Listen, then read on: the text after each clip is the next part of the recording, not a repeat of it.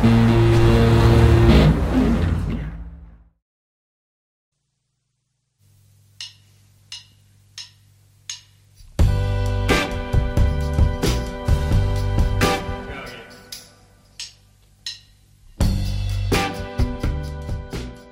friends. I'm music journalist Mikey Cahill.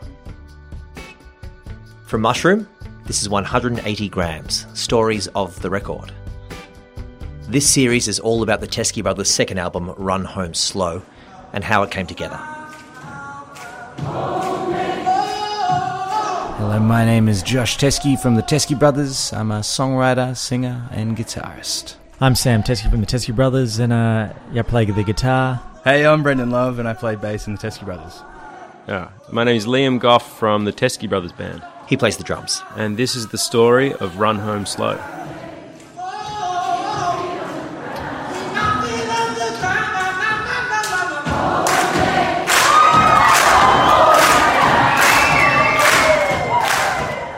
Here comes Rob, Josh and Sam's dad.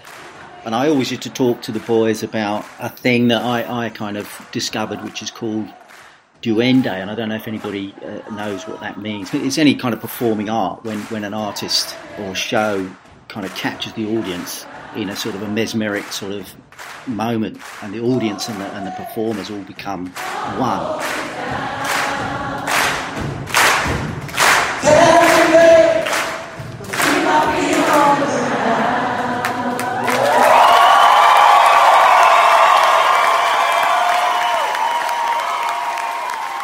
Welcome to the first series of 180 Grams, our debut album, if you will.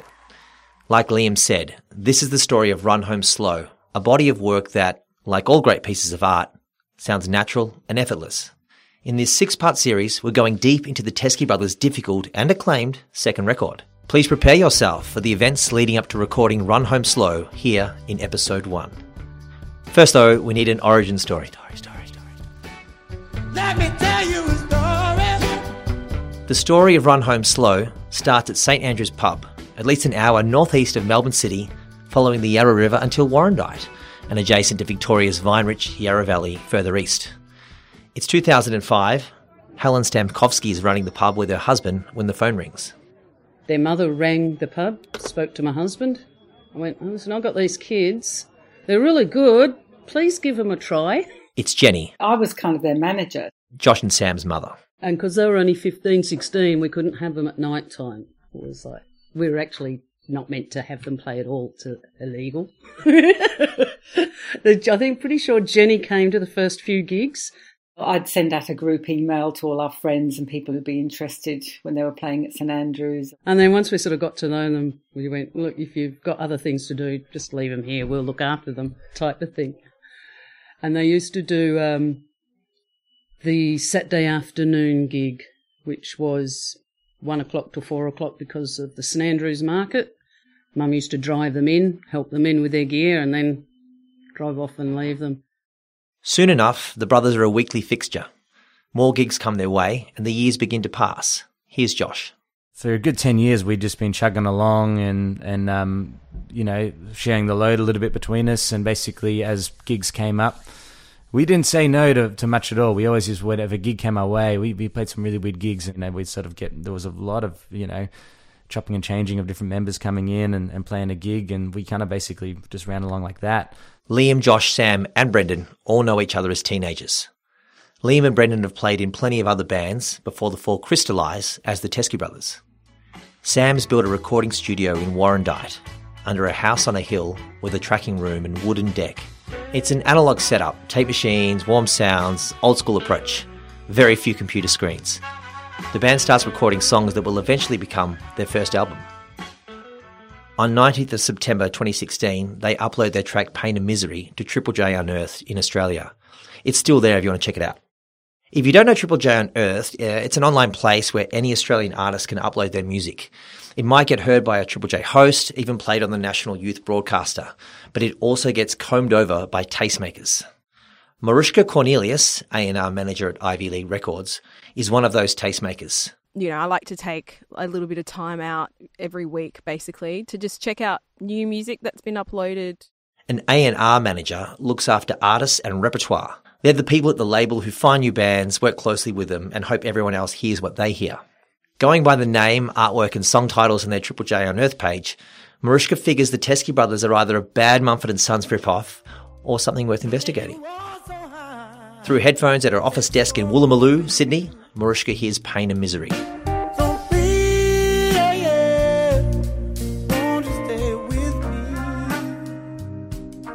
As soon as I clicked on, I actually could not believe that it was a real band. When I heard them, I thought, "Oh my god, if if I love the, this so much, um, you know, off the bat, surely other people will love this too." And I just never had a doubt that it would cut through because, um, you know, I always say you can't fake good. In my gut, I knew. I mean, and it's so rare that you feel that, you know, like certainty. Marihuzka finds Brendon's number on their website for band bookings. Um, that phone call was very funny. Brendon was so lovely, but at that point, you know, the band hadn't really had much experience with the music industry at all, and Brendon was not shy of telling me that. And you know, he let me know I was the first record label person they'd ever spoken to. Marihuzka, what does a record label even do? You know, what do they even do? So I had to kind of explain to him what my job was and, you know, the kind of general structure of a record label. But at that point, they hadn't actually put out their their first record. They'd recorded it. Brendon sent me, you know, a zip file with all of the music in it. More calls are coming into Brendon's phone. And then labels got interested. There was one that rang me in the middle of the night from New York, and I was half asleep and saw a number come up that had like 20 digits. Oh, hey, am I speaking to Brandon. I was like, Yeah. Meanwhile, Sam Teskey has sent the track to community radio DJ Pierre Baroni. At the very end of his show, Soul Groove 66 on PBS FM, he plays it. and the phone and the text sort of went berserk. Like, you know, who's this? You know, because I played it right at the end of the show. Even Jesse, who did the does the, the reggae show next, came in and said, "Who's who's this?" But I, I, I like to say, you know, they're from that hot bit of soul, North Warrandyte, and um, when I introduced them and talking to Sam when the first uh, before the first album, and he told me that they'd bought Jimmy Barnes's twenty four track, old twenty four track. When I, so when I got the link to it, I sent the link to Jimmy. I said, "This is recorded on your old twenty four track." He got it going, and it sounds pretty good, doesn't it? yeah, he, he loved it. Off their own bat, the quartet finished their first studio album, Half Mile Harvest, in late 2016, then call local vinyl pressing plant Zenith and throw a launch party in Fitzroy, Melbourne. My name is Liam. My name is Liam Gough, and I'm from the Teskey Brothers Band. We just booked in a gasometer first launch. It was pretty much the first ever gig we'd ever booked after 10 years of playing. Oh. Instead of people calling us and saying, hey, can you play our wedding? Can you come play this party? Can you come play this pub? We'd printed 250 vinyl, which was the minimum from Zenith, thinking, look, we, we printed them for ourselves and we thought we'll just, you know, whatever, we'll just have them sitting on our shelves in our sheds, but we want to have this album on vinyl.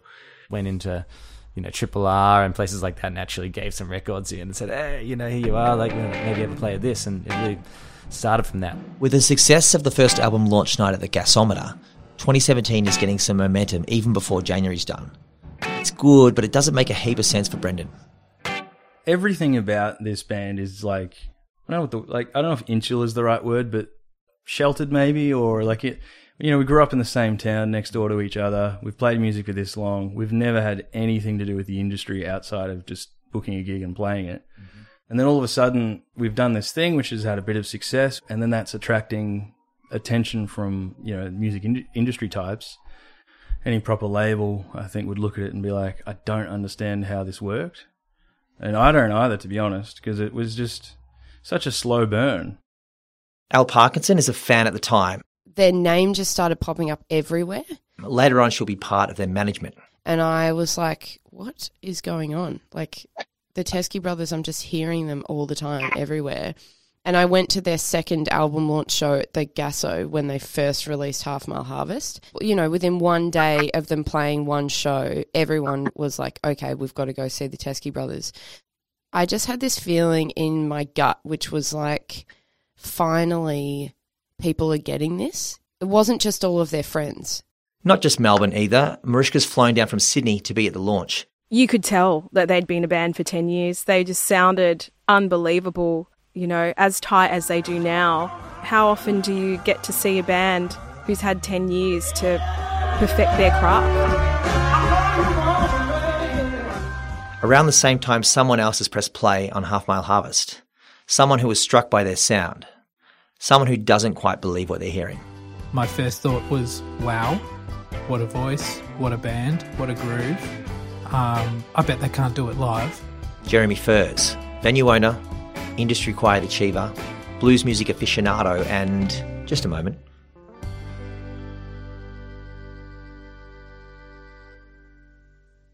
The Teskey Brothers' self made debut album, Half Mile Harvest, is out. And they're getting some interest from labels and someone who is about to change the life of the band.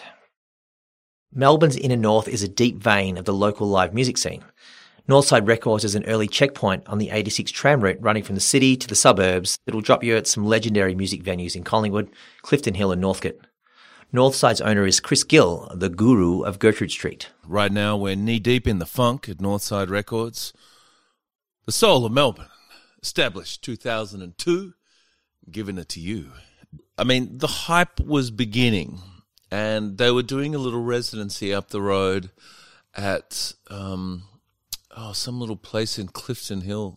The bar was called Some Velvet Morning, and That's Jeremy Furze from a minute ago. I booked the Teskey Brothers to play a month of Sundays, 6 to 8 p.m. in an 80 capacity room. $100 is the standard fee for an artist to play Some Velvet Morning. Default manager at the time, Brendon, isn't so keen. And being completely candid about it, I didn't want to do it um, because we'd just sold out gasometers. And then we get this email being like, Do you want to play at Some Velvet Morning? Which I had played at in other bands, but I was familiar with how big it was. And I was like, Well, not to sound like a jerk, I'm just not really sure how this is going to work. And then also with the performance fee, you know, it's quite low.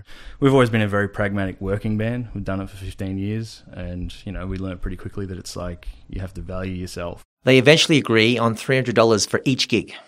They had more instruments and and channels that that we could even accommodate with our small little PA.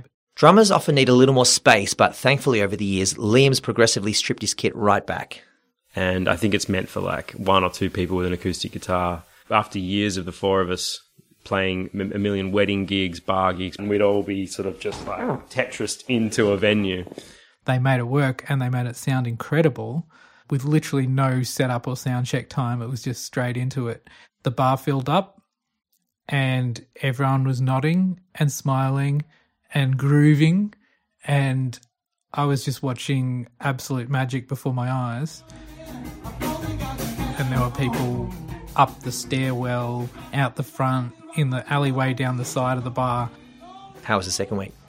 Week two was just bonkers. Marihuzka at Ivy League is back up in Sydney, still hot on the ban as the Teskey Brothers hype is building around their $300 a gig residency. She defeats the tyranny of distance by sending some local spies. Chris Mond, who is the COO of Mushroom, and Mondy went back down to kind of check him out. And I remembered speaking to him afterwards, and he was saying that it was just crazy. It was absolutely rammed. He ran into, you know, randomly ran into another artist manager that we were working with at the time who had just been walking past and he just looked shell shocked and he was like I just had to come in I had to see who this what who was singing what this was Jeremy's watching this all happen, running the bar while punters spill out onto Queen's Parade. Who are these four guys and what are they doing with their music that's connecting with people so deeply? There didn't seem to be management in place. So I just got chatting to them at week three, very clearly unbridled or uninfluenced by the industry at all. They didn't have a publicist. They didn't really know anyone at radio other than a few local community radio presenters.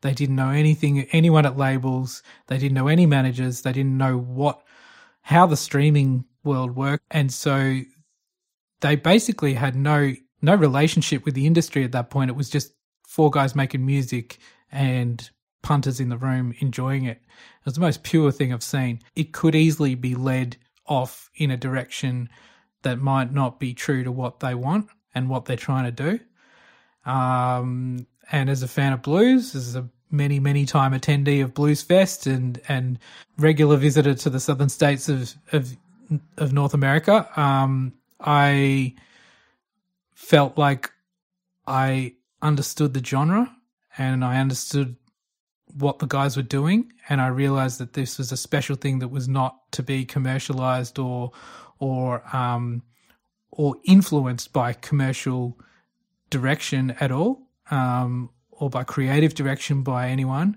it was just something that they that needed to be managed a bit bit better Sam Teskey is there when Jeremy makes a suggestion. Like, hey, if um, you know, if uh, no one else is really coming to really manage you, you know, I'll probably take the job. But like, I'll, I'll do it if, if you know, if you want. I thought it was just as a passing sort of comment. Sam, Brendon, Liam, and Josh, each with day jobs, are at breaking point. We went from a band that was, you know, saying yes to every gig that came our way, just whether whether it was a swimming pool or um, some Velvet Morning with uh, Jeremy. You saw something in my face, which was just like this complete like shell of a man who couldn't deal with all of the emails and the level it was getting to.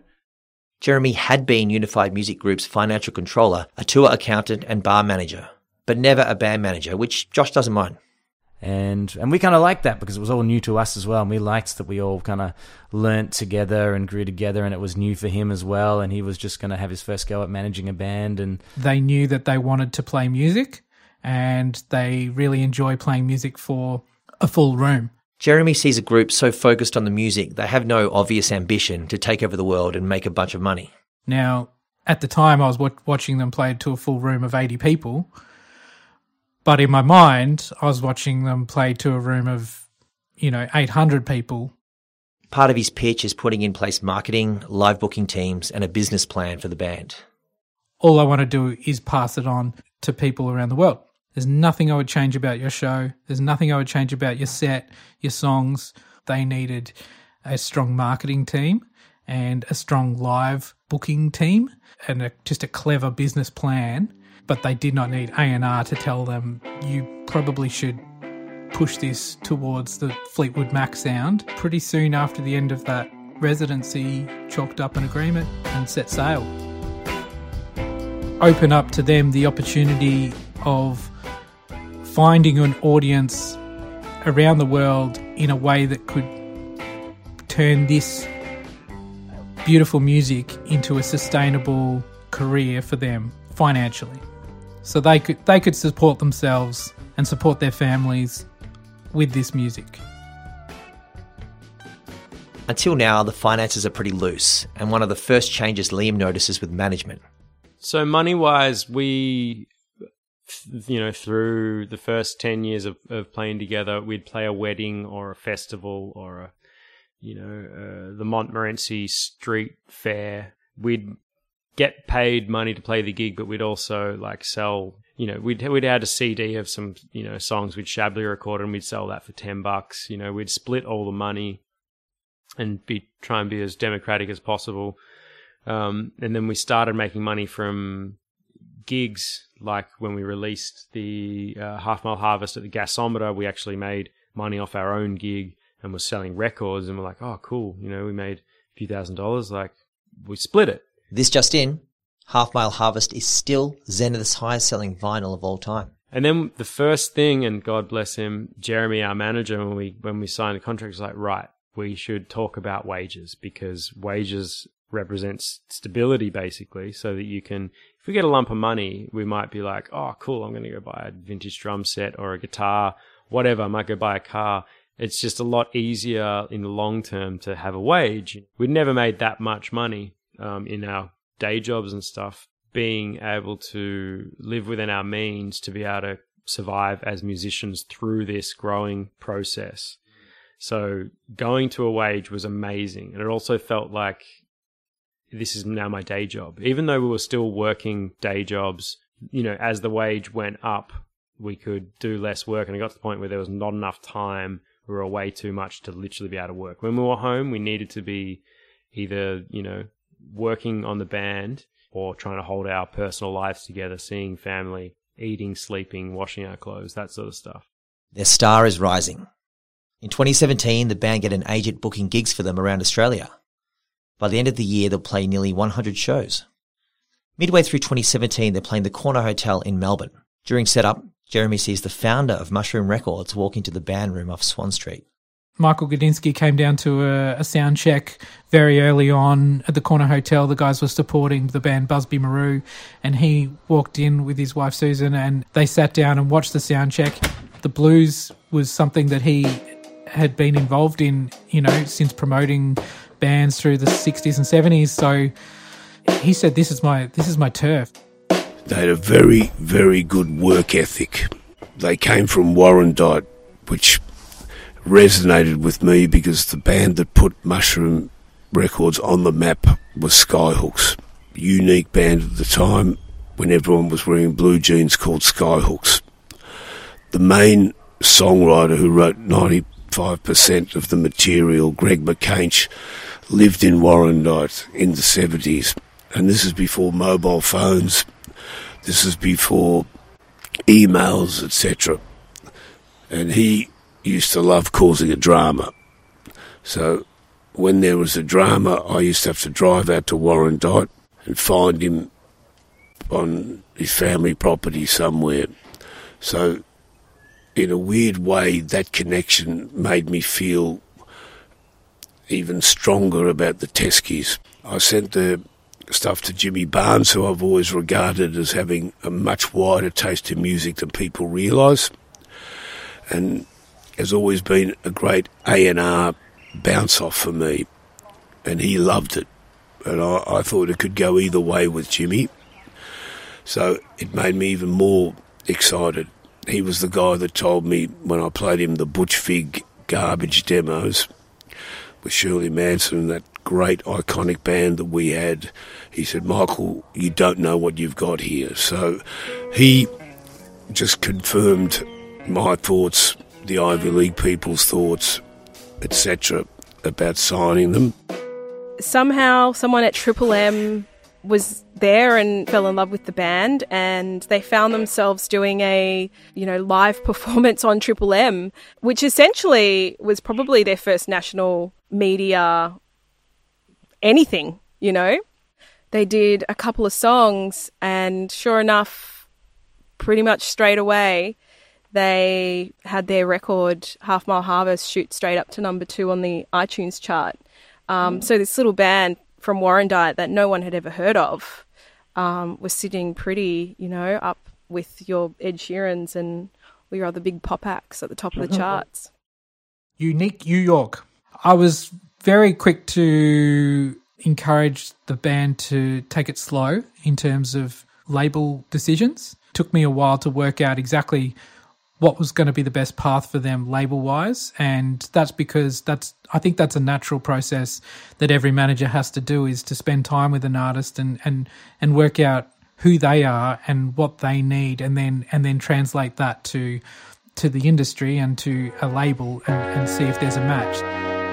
The buzz on the band is building big time and record companies are clamoring for their signature. Universal music invites them to lunch. This story is delicious Here's Sam, then Liam, then Josh. They took us out in Sydney to a for a nine course meal and a really fancy restaurant. And we, I, th- I think we kind of had a little squeeze at the bill at the end of that and realized, wow, that's um that's a lot of money. And if they can afford to spend close to twelve hundred dollars on on you know on a on a meal just just for lunch, you know who what what artist is paying for that you know what like you know essentially it's probably coming from Justin Bieber or something like that but you know the thing I remember most is the flaming dessert that came out, and I just remember sitting there going like, "This is not us." And then what I always really love about that because we literally went from a meeting with Universal with this very, you know, this very sort of nice meal at this restaurant. We thought, oh, this seems very expensive and uh, then went straight from there to a meeting with uh, Ivy League around the corner in their office, and we all had a cup of tea up in the kind of grungy looking office they've got up the top there. That's all good, but Marihuzka is noticing increased industry attention. It really does vary um, what the band or the artist wants out of a working with a record label. You know, some artists want the biggest sum of money. Some artists want, you know, a lot of creative support, you know, and it was a tricky situation for us because I guess we found ourselves from, you know, being the first and, uh, you know, at the time, pretty much the only record label talking to them to basically every major record label um, wanting a piece of this band. Translation Ivy League think they'll be scooped by a major label.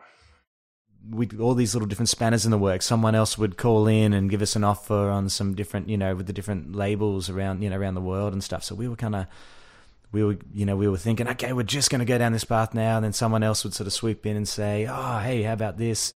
So it's been 12 months and I have said, well, you know, at that point, I kind of just had said to my boss, look, I just don't know. I don't know if this is going to happen. You know, we haven't really heard back. Obviously, everyone's trying to chase them. It's, it was quite sad. In June 2018, Jeremy begins typing an email to Marihuzka at Ivy League. And then we get an email from Jeremy saying, All right, we're ready to talk about the record deal. And I screamed at the top of my lungs in my office. And, um, you know, when that process started, the, the, the deal process and the negotiation, I said to my boss, if we sign this band, I'm going to cry. Like, I'm actually going to cry. And I remember the day that we, you know, got the signed, fully executed agreement back. I, sure enough, came the tears of joy. it's like, this is the longest courting process of all time.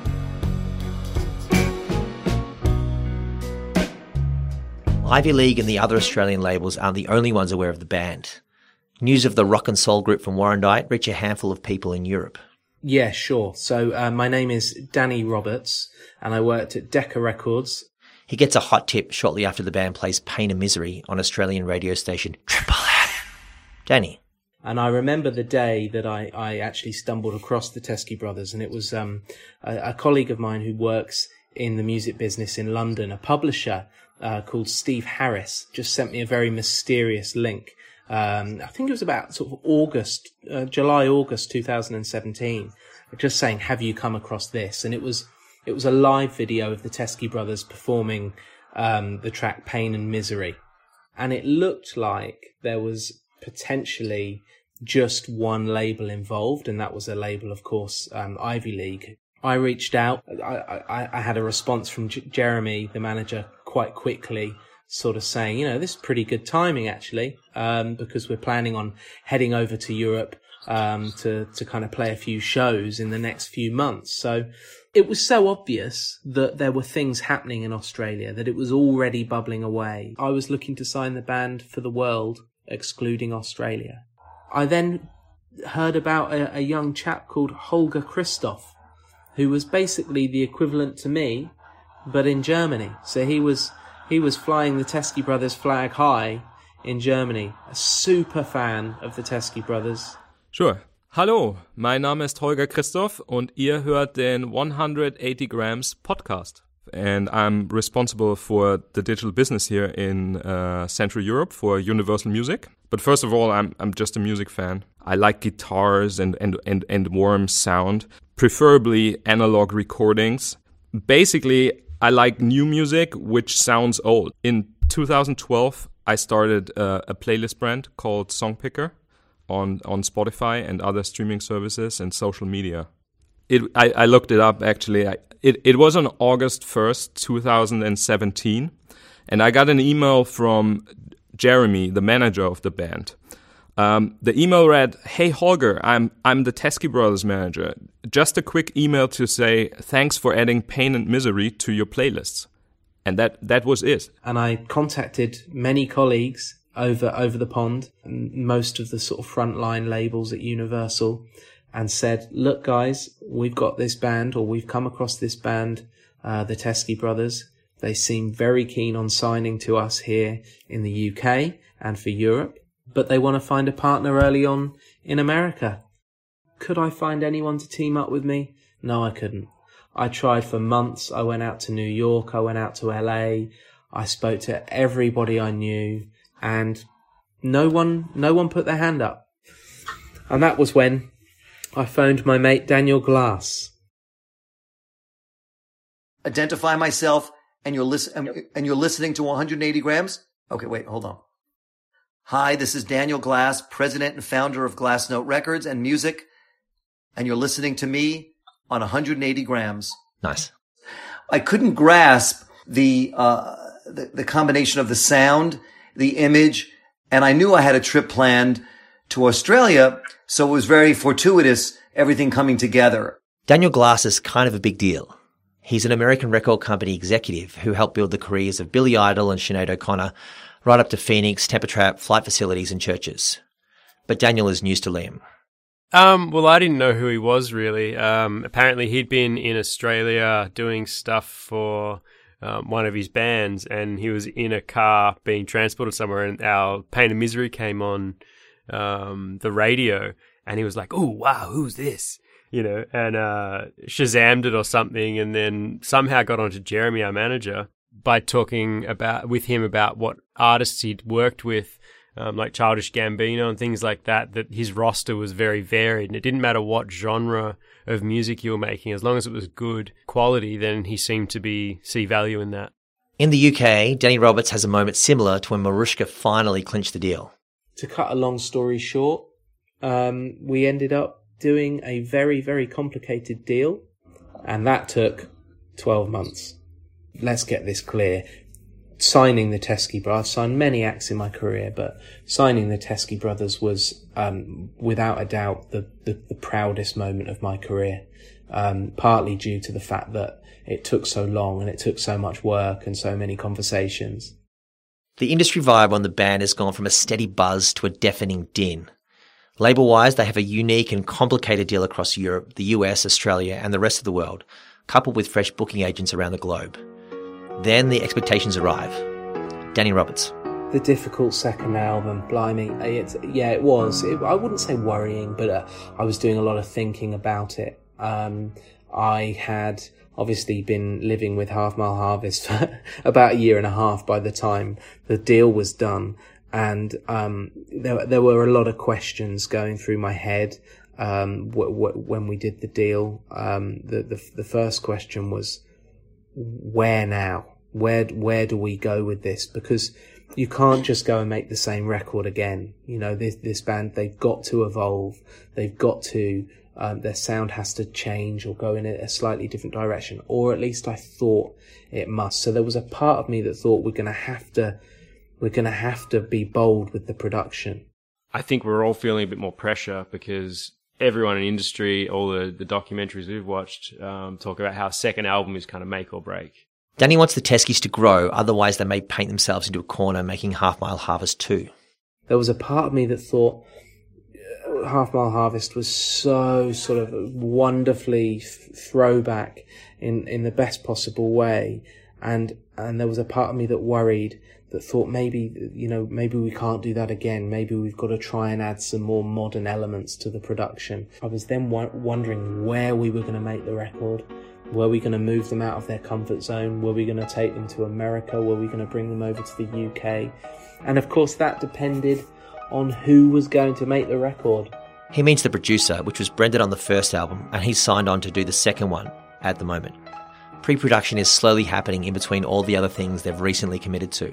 Nice. Gotcha. Al Parkinson.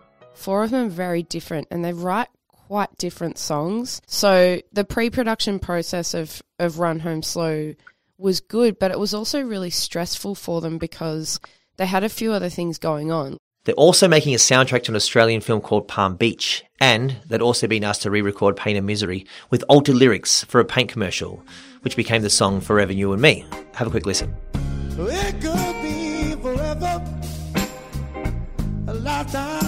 When something's special, you want to protect it.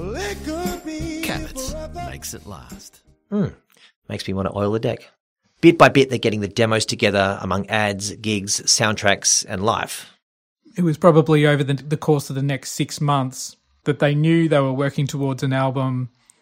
And although they were also busy with some touring, there were gaps where they either got together as a group or even individuals had put down some ideas, some iPhone recordings, things like that. So it was coming together slowly in the sense that there was a song list forming. They decided to try and amount a, a list of ideally 40 songs where they could then pick the best 10 uh, and that would form the album. I think Sam, in particular, writes a lot when, while he's on the road. And then things would pop up on Dropbox, and I just didn't even know when they'd been done. They were just in there. And I remember hearing the song Rain for the first time, I would guess about March 2018. And it was an early demo of Rain that I just I sent a message to my assistant Al Parkinson, and and I said, um, I just posted a link to the song, and I just on Dropbox, and I just said this this thing is going to break the internet.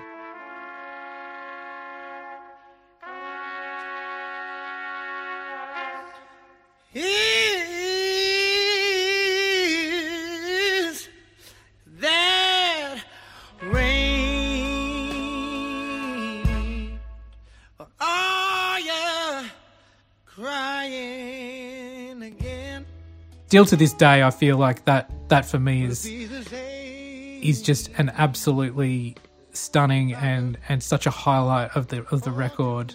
And I just knew it was going to be that from the from the first time I heard it. Half Mile Harvest was recorded and produced and engineered by the band. So when we got these demos back, it was the general consensus that we could very easily have just put out the demos because they sounded like they were done. But I know it's hard. I know it's hard to be alone. The sound engineer and mentor Nao Anzai is a little worried. I start recording now. Yep. I knew him, Sam Teskey, more than 10 years. Not as a Teskey Brothers guitarist, but as a young guy who built his own home studio in Warrandyte.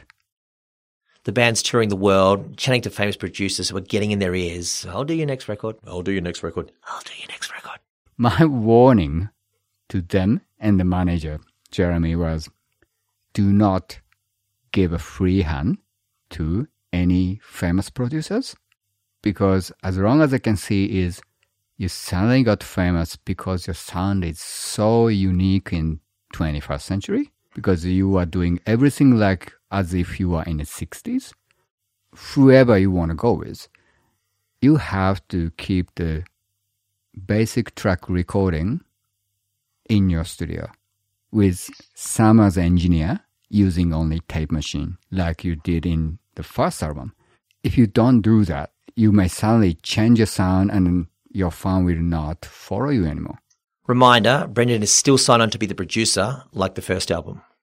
I was very aware that the analog studio thing was a big part of the narrative, which was kind of cool. But then I started to see the that that was perhaps a dangerous trap to fall into because it's like, yeah, I mean, we use this old school equipment, but that's not like the songs are the focus. Like for me, then there was more thinking about the production side of things and how to how to not get into that pigeonhole of just another throwback band that's recording to tape and you know and that's all it is. Well it's like yeah if it ain't broke don't fix it. And i was also like for my career personally it's like well if i produce this album and it does well then it's that's a huge step up for me personally. It's not like an engineer where it's like your job is you, you know you set up the technical side of things and you your aesthetic sonically is kind of what comes through and your knowledge and it's it's a very skill set thing whereas producer can it's just such a like it's a varied role and it can be yeah. So sometimes you you know sometimes you can feel like what is it like what did they do? What did they bring to this? Uh, yeah i was keen to do that and was doing it and doing most like all the organization and getting session players and sort of starting to realize that I was perhaps had taken too much on my plate because this band is notoriously the worst at doing anything in a timely fashion. but then, yeah, we, we were told by labels a sort of bit of pressure to, they wanted us to work with someone else, which was in a way scary because we didn't know who we'd end up with. Some of these just big shot producers that just felt like we were just immediately off the bat, just like not a chance, you know. Like you just said, you know, some of the stuff they're talking about, we just go, which is totally fine, and that's the way they roll, and that's cool. But it's just not how you know. And it's definitely not going to work with us. And even just saying stuff along the lines of like, you know, we're going to make it a bit more, bit more mainstream, a bit more kind of, you know, really, you know, we'll bulk it up a bit with this, and you know. Enter charismatic Englishman Paul Butler. Yeah, I forgot about that. Born in the Isle of Wight, living on the US West Coast, Mercury Prize nominee with his band The Bees, and producer for Andrew Bird, Nick Waterhouse, and Michael Kiwanuka. So when we chatted to Paul, you know, so Brendon had chatted to Paul a little bit before we had chatted to him, and he said, I, I really like this guy, you know, let's all get on a group call with him. And Paul's kind of like, you know, the moment we just gelled with the moment we were chatting to him on the phone, you know, he's got this very calming, relaxing sort of voice. And, you know, he'd worked in analog studios all, you know, all through the 80s and, um, and well, I don't know how old he is actually, maybe it was the 70s and 80s. Don't quote me on that. Sorry, Paul. But, uh, and, uh, and, um, Yes, he'd work with tape a lot and was really keen to you know work that way. He also we really loved like listening to the records that that he'd produced, like Michael Kiwanuka's um, Home, I think it's called. And then also just the fact that he was happy to jump on a plane and come out to little old Warrandyte here and, and stay for three weeks with us and just kind of smash out a record, you know. So for me, I was like, he's gonna he's gonna get it. He's gonna know what I've been going through, and he's gonna first of all for me, I'm gonna have a mentor because he'll know the challenges of producing a band that you're in. There's a lot of bands out there, all try trying to you know find a producer ultimately. So a band they get to a certain point on their own, and then they just need someone else to blame, and then they start looking around because you know it's difficult as a band, especially a band like the Teskies that they've been together for ages and they want to push it to the next level. At this point, Paul's life is in happy disarray. Honestly, life was crazy at that point. So the idea of actually going to Australia for some work was kind of nice. Going through a divorce, just had a baby. First child, yeah. Seven months old. It was, yeah, it was a lot. Uh, so yeah, it was actually kind of a break just to go and uh, sit in uh, funky accommodation in Warrandyte in this stinky studio.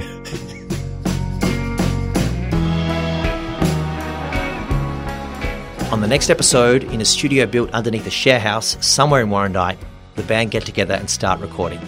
As soon as he got there, hey mate, I'm Paul. Hey, I'm Brendon. And uh, you know, we sit down and just bang, straight into it. They didn't know what the horn parts were really going to sound like. They didn't know what the strings were going to be doing. They didn't know what the BVs were going to be doing.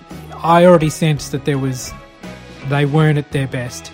The psychosis hadn't even started by that point. Happy days.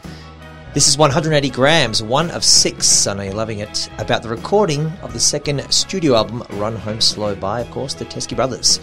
More information is always available in the episode notes. Uh, spoiler alert: the next episode gets spicy.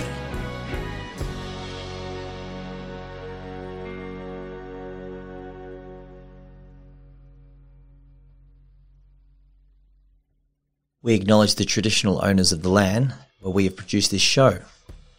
We pay our respects to elders past, present, and emerging, for they hold the memories and cultures of Aboriginal and Torres Strait Islander peoples within the Kulin Nation. We wish to celebrate the rich history of Indigenous storytelling and hope to uphold this as testament to their eternal influence. 180 Grams is brought to you by the Mushroom Group and hosted by me, Mikey Cahill. Executive producer is Matt Gudinski of the Mushroom Group.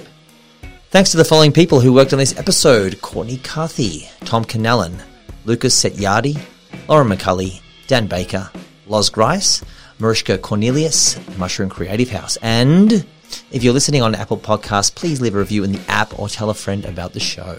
So why not?